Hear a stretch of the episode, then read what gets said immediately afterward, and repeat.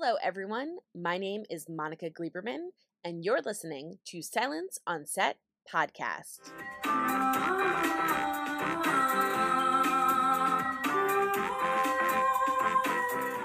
For today's podcast, we were at Outfest for the premiere of They Slash Them, which is a film about a group of teenagers and an LGBTQIA plus conversion camp. So here is the cast talking about the film and what fans can expect.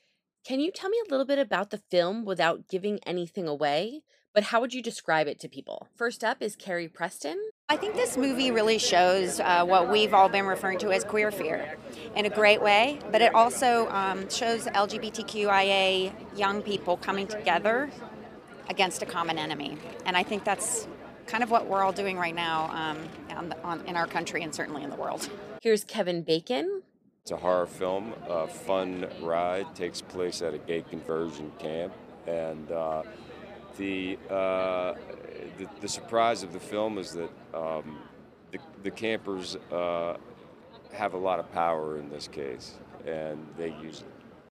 Here's Scott Turner Schofield. This is a movie about being who you are against all odds. Um, my favorite tagline for it is uh, the only way to survive is to stick together. So that's what you got to do. What can audiences expect from this movie? First up is John Logan. Fans can expect uh, a horrifying, exciting, thrilling ride that is about gay empowerment. So it is a slasher film set in a gay conversion camp where our heroes are the queer kids. Here's Carrie Preston. This is a gay empowerment, LGBTQ empowerment story set in a gay conversion camp.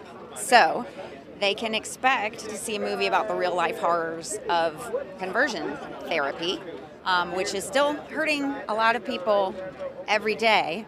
Um, but they can also expect fun, thrills, chills, and a wonderful cast. And Scott Turner Schofield. You can expect a lot of scares, uh, but at the same time, you can expect to feel a lot of joy and, uh, you know, to feel proud of who you are. Why is this movie so important, and what does this mean for the LGBTQIA plus community? First up is Darwin Del Fabro. Means that we are having more diversity, that we're celebrating queerness and uniqueness, and that's our strength. And I hope we're seeing more of this in our industry. Quei Tann. For the queer and trans community, um, this is a film that's set at a gay conversion therapy camp, and a lot of kids, a lot of adults go through conversion therapy, and not just in camps, but it happens at home as well. And I know because I had a member of my family who tried to just chip away, you know, my identity and who I am. And what they would do is they would say, "Don't smile because smiling that's that's too that's something that women do, and you shouldn't smile. You should be strong." And I never let that person take away my smile. And I hope people watching get empowered and don't let anyone take away their smile either. Cooper Koch. We're finally represented. We're represented and we're proud and we're the heroes this time. We're not we're we're not the victims. We come out on top. Austin Crute. This film means empowerment, okay? Standing strong in your identity and when everybody's trying to tell you one thing, if you know what you got to do, then you know what you got to do. What do you hope audiences take away from this film? First up is Darwin Del Fabro. Take away that you're just perfect the way you are, and there's nothing to be ashamed, and you just need to celebrate every single part of you. Here's John Logan. When I was growing up, there were no queer characters in horror movies, uh, or practically any movies. So that always hurt me, and I felt that lack. So I wanted to write a movie where all the heroes were queer. Next up is Theo Germaine. I really want people to be entertained, you know, like horror fans especially, like people that love slasher movies. So I want people to have a really good time. And also, like, I really want people to take away a sense of feeling like they don't need to change who they are. You know, this movie really talks a lot about people trying to do that, and there's a lot of resistance, and I would hope that people would feel don't know, like more empowered and more empowered to be themselves, more like resistant to the resistance that comes towards them. Here's Hayley Griffith.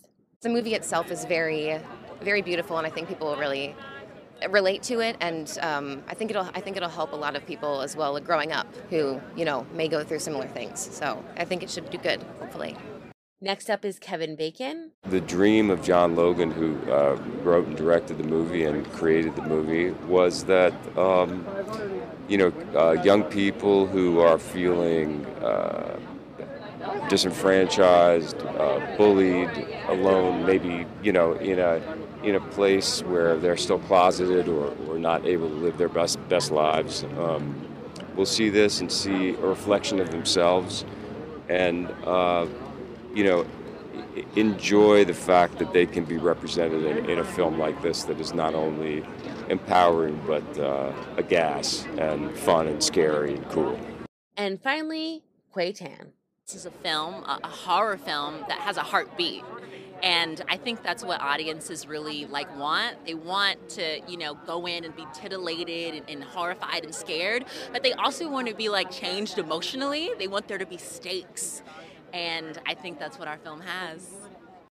Hope you guys enjoyed listening to the cast of They Slash Them talk about their film. The film is currently available now, streaming on Peacock. Don't forget to hit the subscribe button so you're updated on all of our latest podcasts, and make sure you head over to our YouTube channel to check out all of our video content.